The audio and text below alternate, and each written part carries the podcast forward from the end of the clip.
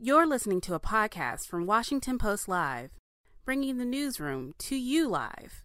Welcome to First Look, Washington Post Live's one stop shop for news and analysis. I am Jonathan Capehart, opinion writer for the Washington Post.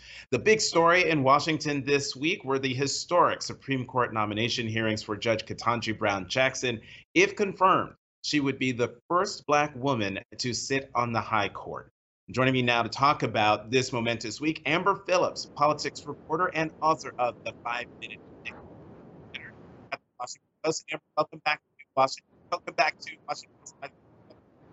Hi, Jonathan. Thanks for having me. So, how did Judge Jackson do? Yeah, she, I, I mean, the dominant theme of questioning, let me start there, was by Republicans. It was absolutely the narrative of these couple days of hearings, and it was, Are you soft on child porn defenders? She pushed back on that forcefully with the help of Democrats. Um, she stated the facts, which essentially was listen, I, I, take into account a bunch of different things. It's not a numbers game. We're not just sentencing people to jail. I sent all these people to jail, but I'm also taking into account the fact they can't use their computer for decades or go around children for decades. Um, so she pushed back forcefully on that. She explained the facts. But I have talked to Republicans who feel like Republicans did their damage by having these headlines of Jackson child porn defense. Uh, that, was just that was the story from these couple days of hearings, and Republicans drew it out of out of whole cloth essentially, but they were able to make it the story. So Jackson. She was poised, as Supreme Court nominees are expected to be. She talked at length about her records, um, 10 years as a judge, but Republicans were able to to win essentially the messaging war, I think, this week, and that was talking specifically about her record as child defending, excuse me, sentencing child porn defenders.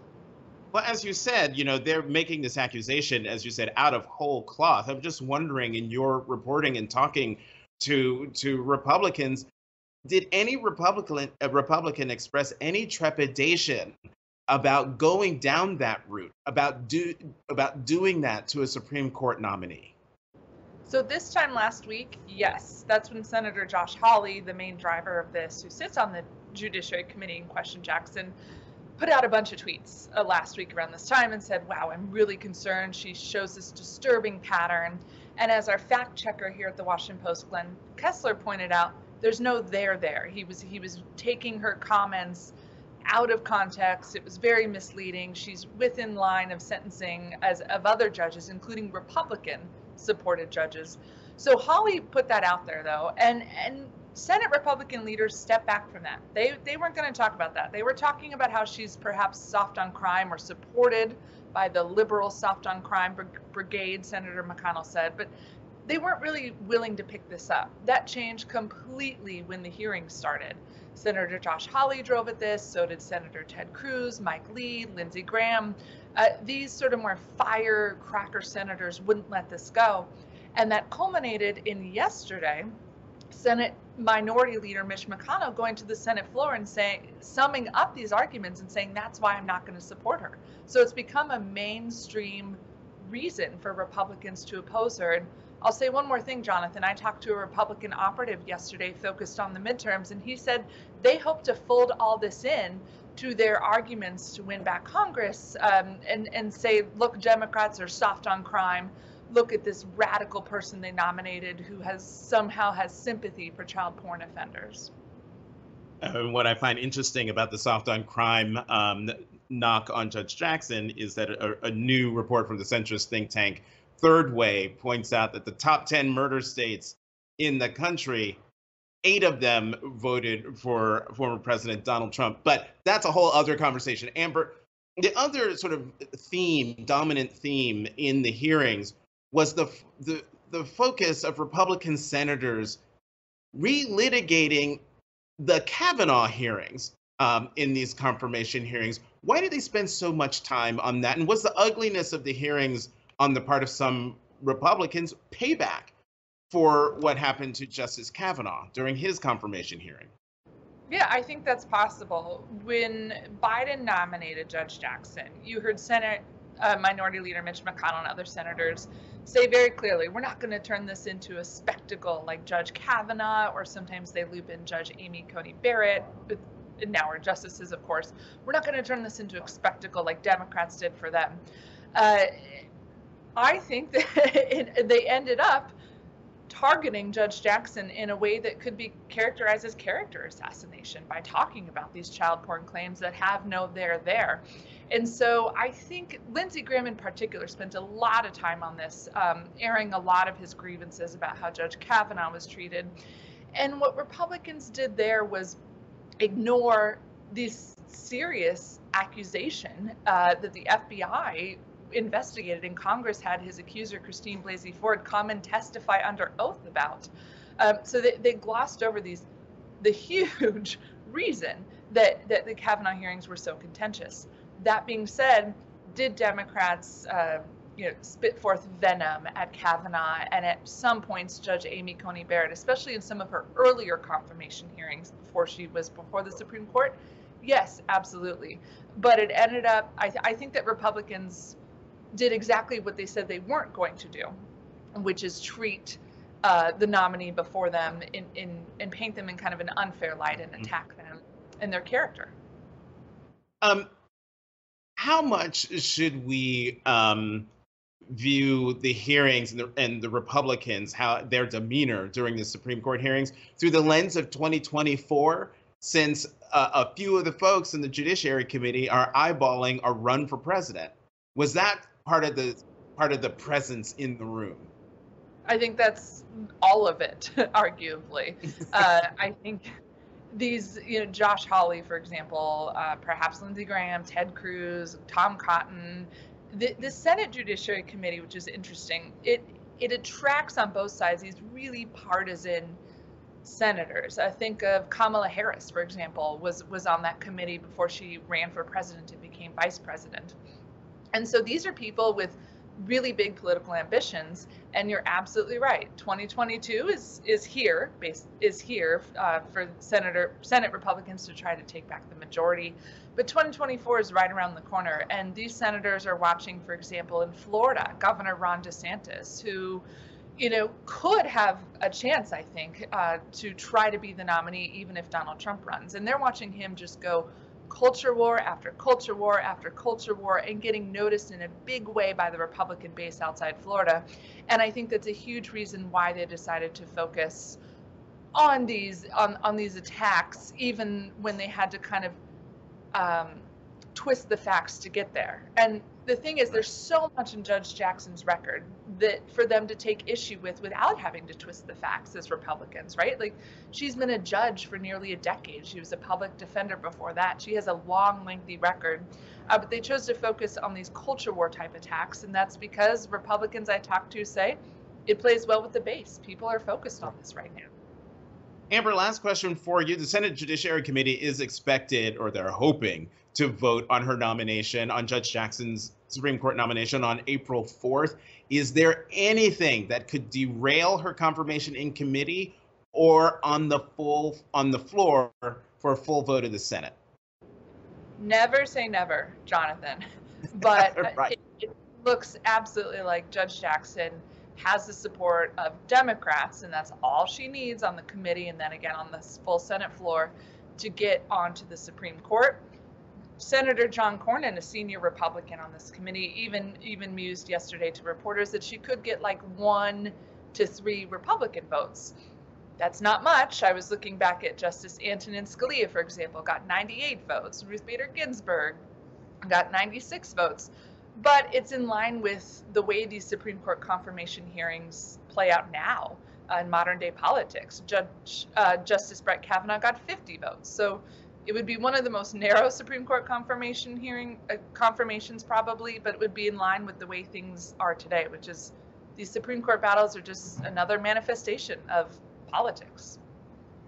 Right, and the specter of a, a Supreme Court nominee being confirmed with zero Republican votes um, would be quite something. Amber Phillips, politics reporter at the Washington Post, thank you for coming back to First Look. Have a good weekend. Thank you. We're going to keep the conversation going with the Opinions Roundtable in just a moment. Let's go to the opinion side of the Washington Post, where we will find Washington Post columnists E.J. Dionne and Hugh Hewitt And just want to point out that EJ is the co author of a just released book entitled 100% Democracy The Case for Universal Voting. EJ, congratulations on yet another book. yet another book. But thank you so much, Jonathan. I appreciate it. And thanks to the Post for letting me write an essay with my co author, Miles Rappaport, off the book. Uh, people can get a sense of it from that essay. Bless you for bringing it up. Thank you. Well, um, depending on how um, um, loquacious you both are, we're going to talk about the about the book a little bit later. But let's talk about the other big news um, in Washington that actually took place in Brussels, and that's where President Biden attended the emergency NATO summit. EJ, since you're the new author, I'll start with you. Did the president accomplish what he set out to do? I think he did. I think that what you're seeing is extraordinary unity uh, among NATO allies. Uh, what we're seeing is that Vladimir Putin made catastrophic mistakes from the beginning, and two big ones. A, he underestimated the Ukrainian people and the Ukrainian leadership, President Zelensky, and their determination to push back on this invasion and the ability of their armed forces. Secondly, he assumed that the Western alliance would either cave and do very little or would be split. And what we're seeing, quite the contrary, is that Vladimir Putin is uh, has only strengthened NATO, strengthened solidarity in the alliance, and I think you're seeing that again this week. And I think this meeting underscores that. Right. And, you know, we're talking about what happened in Brussels. The president um, now is in Poland as the second part of this trip. But, Hugh, the president said yesterday that Russia, well, Russia, he said yesterday that Russia should be kicked out of the G20. And if that was not possible due to resistance um, from other nations, um, like in Indonesia and others, then Ukraine should be able to attend the G20 summit. Your thoughts on that move and whether the, the president will succeed on either front? Well, they're both good suggestions. I'm very glad to see him going to greet the refugees in Poland, Jonathan. I think that's a very important thing for the president to do, to be seen with the people who are directly suffering as a result of Putin's war and his war crimes. And so I applaud the president for doing that. He's been late on everything. He's been leading from behind until this week, and I'm glad to see that he's now leading from the front by suggesting things that have not come originally out of Europe. So I applaud the president generally. Uh, he was late to the game. Right now, we ought to be sending every kind of weapon they request. There's no more offensive or defensive weapon. They need uh, anti-ship missiles, especially because they're getting bombarded at Mariupol by uh, Sea of Azov ships and Black Sea ships. But the, the, president's done well in Europe thus far. I hope he continues to do well. Could I just say, Jonathan? I don't. I don't think. Well, I di- obviously not surprisingly, I disagree with you on this. Late to the game is his interpretation. What I see is the president being very careful to move at every step with our allies, and he didn't want to get ahead because he didn't want to split the alliance. And I think his his success in keeping everyone together, particularly Germany, that has made some extraordinary moves against Putin, uh, is a real victory. Hugh, what about that? I mean, shouldn't the president of the United States uh, bring the coalition together? Why why is that leading no, from behind no. as opposed Germany, to being Germany led? Germany Scholz surprised us all by going and sort of reverting back to uh, uh, German chancellors of the past, not Merkel, by leading from the front. Joe Biden got on the armament train after the sanctions were announced by Germany. But I don't want to take up time because I'm 100% with with EJ, and I got to find out. I got to honor the Luntz rule, which you got to say the title of a book seven times. 100% democracy. If you're going to sell the book, 100% democracy. And since it's unconstitutional, I want to hear EJ explain how his proposal got past the Constitution in 100% democracy. God bless you, you for re- for re- repeating the words 100% democracy. Go ahead. Uh, thank you. Well, you know what, EJ? Well, let's talk about 100% democracy, not the book, but the huge story that broke yesterday in the Washington Post from our colleagues, um, Bob Woodward and former colleague um, um, Bob Costa, who's now at CBS News, about the text messages from Ginny Thomas, the wife of Supreme Court Justice Clarence Thomas, to the then White House Chief of Staff Mark Meadows, um, pushing hard for the overturn uh, to overturn the 2020 election. Uh, let's just your initial uh, thoughts on this bombshell revelation. Uh, EJ first, and then Hugh. Well, first of all, what's really disturbing uh, about this story uh, right off the top is how much she bought into truly radical and I would say crazy conspiracy theories. She one email referenced watermarked ballots. We are living through what looks like the end of America. There was QAnon stuff in here. So the sheer content of it is very disturbing. Uh, and what I think this should do is get us to look at what kind of rules do we need on recusal uh, for Supreme Court justices. I think you and I would agree that there should be a lot of independence between spouses and uh, over their jobs, that people are independent these days, and I respect that. But all kinds of federal employees, all kinds of judges have to live by certain rules that affect what they can do in their jobs, what they should recuse themselves on. Uh, and I think that's that's going to heighten interest in trying to establish some standards for Supreme Court justices. Hugh, your well, thoughts? I, am glad that I can agree with EJ on this uh, that judges should be separate from their spouses when their ethics are considered. I didn't hear a word about Judge Brown Jackson's spouse, nor do I expect to hear a word about Judge, Bra- Judge Brown Jackson's spouse. It is independent. I know Ginny Thomas a little bit. I've known the Chief, uh, Justice uh, uh, Thomas for a long time, back to the Reagan years. They don't have anything to do with each other. That's the way the federal judiciary works, unless you prove it. I don't agree with what Ginny texted Mark Meadows on a couple of occasions. I don't think she got anything to do with QAnon, EJ. That was a sideswipe.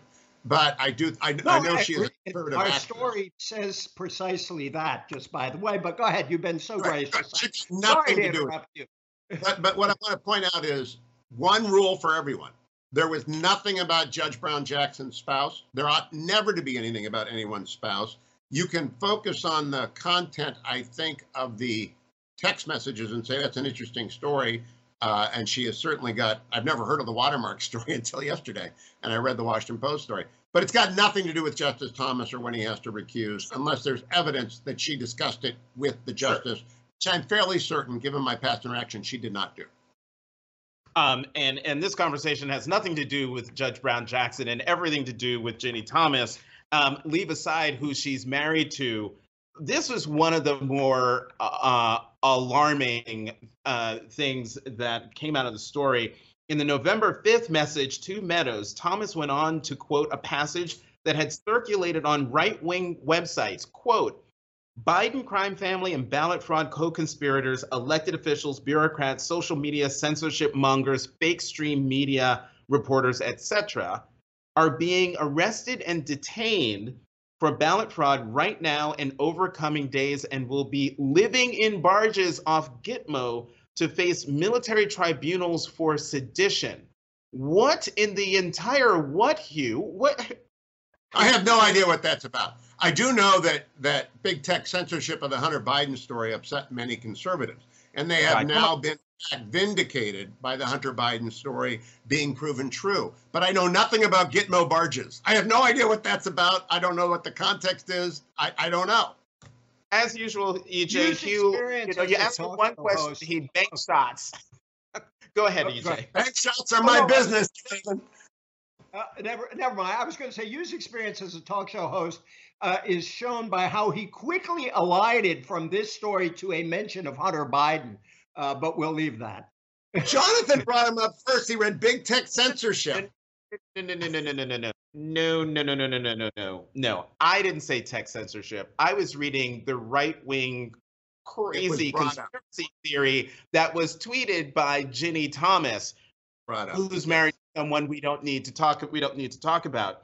But you know, right now there are there are a lot of people who are doing things uh, and saying things that Hugh I think actually put put a finger on, which is Ginny Thomas. Yes, she's married to Supreme Court Justice Clarence Thomas, and a lot of people, EJ, are trying to make a, a link between the two, because she believes these things, because she's texted these things, because she attended the January 6th rally, because she sent all of these text messages to the chief of staff of the president of the United States, and also said denigrating things about the then sitting vice president of the United States, then that must mean that her husband, a Supreme Court justice, must believe those things and therefore must recuse himself from whatever cases might come up related to the 2020 election. Is that a Brit? Is that a leap too far? I think you just got to finish the slats on the bridge. I do not think it's unreasonable to ask Supreme Court justices to recuse themselves. I go a step farther and say, I think we need formal standards for Supreme Court justices, putting this case aside, where the family finances are concerned, where your stock ownership is concerned. I think we need clearer standards for Supreme Court justices than we have now. Uh, and what this does is raise questions and creates an inquiry to ask would there be a conflict here or not? Hugh says confidently he knows that they never discussed this. I did uh, say uh, that. I don't know that for a fact. And I think that there is a question about recusal. And again, I think spouses should be independent, but when issues come up, we should have a way of adjudicating them. Uh, EJ, what I said is based on my past experience. I doubt very right, much. Right, I understand. That.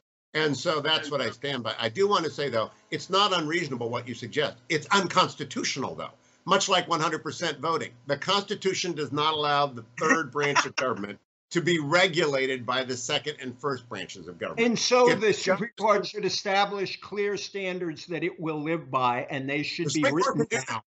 They can do that, and it would not be binding on the members of the court. They can't adopt a law. You need a constitutional amendment like you need for 100% voting. Well, it looks like we've already talked about the book now. I was going to bring this up, and you guys are going back and forth about one of the things in in EJ's book. But I want to come back to Ginny Thomas and her her many text messages to the former chief of staff of the United States. Um, uh, um, here's what Meadows, Mark Meadows, wrote back to um, Ginny Thomas, um, EJ, where he says uh, to her, This is a fight of good versus evil. Evil always looks like the victor until the King of Kings triumphs. Do not grow weary in well doing. The fight continues. I have staked my career on it. Well, at least my time in DC on it. Hugh, the King of Kings, good versus evil. Evil always looks like the victor your reaction to that kind of language. Classic evangelical bubble. It's evangelical bubble talk. And it's one evangelical talking to another evangelical in terms that they use. It's sort of like if you and EJ were texting each other, you'd be using blue bubble uh, shorthand.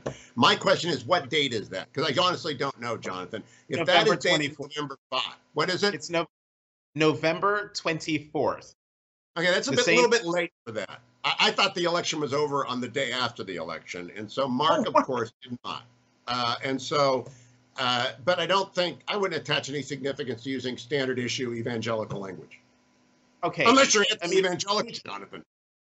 EJ, see, this is one of the things that Hugh does all the time as well, uh, as well, which is when there's some something inconvenient that's been said, written, texted, or sent up by, you know, bat signal, it's always, ah, that's just that, that's just them talking. That's just the way they talk to each other. Shouldn't we take this kind of this kind of conversation seriously?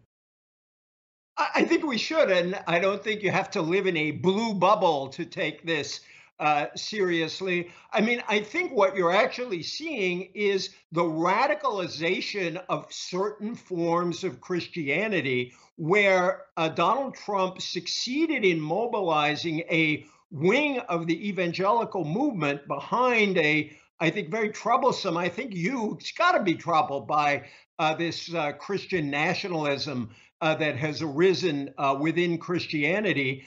Uh, and the whether it's religious language or not, the notion that any of this is true. Uh, Hugh said it himself. Joe Biden won the election. Uh, and the notion that they're going back and forth in this fantasy world about what happened on election day is just troubling all by itself. Well, can I, can I rebut that a little bit? Because until the Electoral College is certified, I think on December 4th, it ain't over. Uh, that's the law. But once December 4th came around and it was certified, it was over. And so, up until that point, you can talk about fighting the good fight and being in there because it was still open. The states could still reject the electoral ballot. I thought it was over it because I wrote a book, unlike EJ's book, 100%. My book was called uh, If It's Not Close, They Can't Cheat. You cannot win a recount that is over a thousand votes. And there were four states that they needed to flip. So it was over. But some people didn't know that. And so I'm willing to give the benefit of the doubt to everyone, including leftists. Oh. For the record, Hugh himself said he knew the election was over the day after the election, but so I just yeah. want to put that on the record. Go ahead. I did. And, and, and, and despite what you just said, Hugh, we had the spectacle yesterday at the the final day of the confirmation hearings for Judge Ketanji Brown Jackson, where I believe it was the Attorney General for the state of Alabama would not answer the specific question from Senator Sheldon Whitehouse as, as, to whether President Biden was the duly elected and certified winner of the 2020 election, and he just kept responding, "Joe Biden is is the president of the United States." The good Why question. I asked at four debates that I've moderated of Republican candidates for Senate and governor in four states because it's a good question. The answer ought to be yes, he won. Uh, and, and that ought to be over, done. But they won't say it because they're afraid of upsetting Trumpist hardcore voters in the primary. I understand it's not a, it's not really a story. What I heard from Amber earlier, what's astonishing to me is you guys are trying to sweep under the rug that Judge Brown Jackson, I think, is qualified and she'll be confirmed. She nevertheless gave a child pornography possessor a 90 day oh. sentence. I didn't okay, think that. For right. God's sake, you, I am disappointed in you. Ben Sasse didn't go there. Uh, that, I'm I, sorry. I am so. I, I did not think it was possible to get a 90 day sentence for possession of child porn. I didn't think it was possible. And I clerked you, for the first DC Circuit judge on the Sentencing Commission in 1984. It's hard okay. to sentence. It's very all right. But that's you, crazy. Hugh, I'm going to stop. I'm going to stop. Wait, I got to stop you both. But Hugh, I'm going to stop you for a couple of reasons. One, this was not. We're not going to do the whole child porn weaving out of whole, you know, whole cloth something about Judge Jackson, but also, but also, wait, Hugh, Hugh, but also, we are out of time. Hugh Hewitt, EJ we seriously got to go. Thanks, I want as to always. Argue with you about look. constitutionality someday, but thank you. We, guys, come on, guys, we got to go. We got to. Thanks for listening. For more information on our upcoming programs, go to WashingtonPostLive.com.